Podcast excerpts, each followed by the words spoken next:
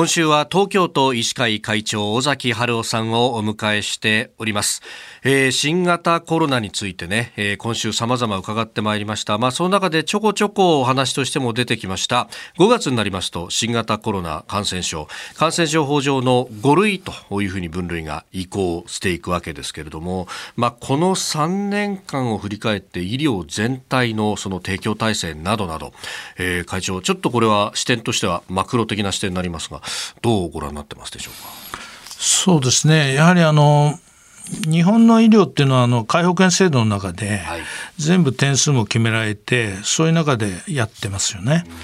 でやはりあの国民の皆様にあの比較的安価でですね、はい、測れるような体制になってますから。だどうしても逆に経営上はですね特に病院は苦しい、え状態の病院が多いわけですね、つまり病床稼働率とか9割ぐらいにしとかないとなかなかその赤字になってしまう、そういう体制でやってきてますのでですからコロナが流行ったこの3年間の中で、第8波まで見ましたけども特に第3波ぐらいからですね感染者がだんだん増えてくると、急増した時にコロナのあの感染って必ず波が来る時に急増するんですね。でその度に5,000床用意しました7,000床用意しましたってベッドが、はい、あっという間に半分以上埋まってしまうと、うそこでいつも逼迫してしまうと、うですから余裕のないベッドで、はい、えー、無理やり余裕を作ってという形でやってきた。で冬場は冬場であの救急医療が高齢化の中ですごく多い、そこでまたコロナと両方見なくちゃいけない。ここでまたすごく逼迫する。これがもうずっと続いてます。ですからやはり私がこの3年間でまあ、副会長の猪木氏とよく話してですね、えー、これだけはやっとかなきゃいけないんじゃないかっていうのはいわゆる臨時医療施設ですね。1,000床から2,000床ぐらいの規模の。はい、で普段はその空きベッドっていうか、空の施設にしといて、はい、でいざコロナみたいなパンデミックが来た流行ったっていう時にそこに集中的に患者さんを入れていくと。で全部そこはそのコロナのコロナで言えばコロナの感染した人ですから分ける人も何もないですゾーニングもいらない。はい、全部同じ人ですから。ええー、病院一つ丸ごとでゾーニングしてるみたいなもんですよね。うん、だからそういうねゾーニングしたり、はい、えっ、ー、と一何階にはこの人ってそういうんではなくていいわけですね。だからそういう形の余裕がある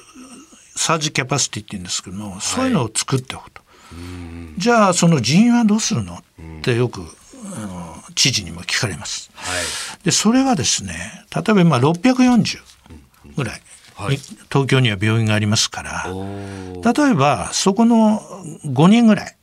医師とか看護師とか、はい、そういうスタッフですね。事務の方とか、えー、感染の訓練をその普段空いてるところにいろんなシミュレーターとかいろんなものを入れておいて、そこで普段は訓練してもらう。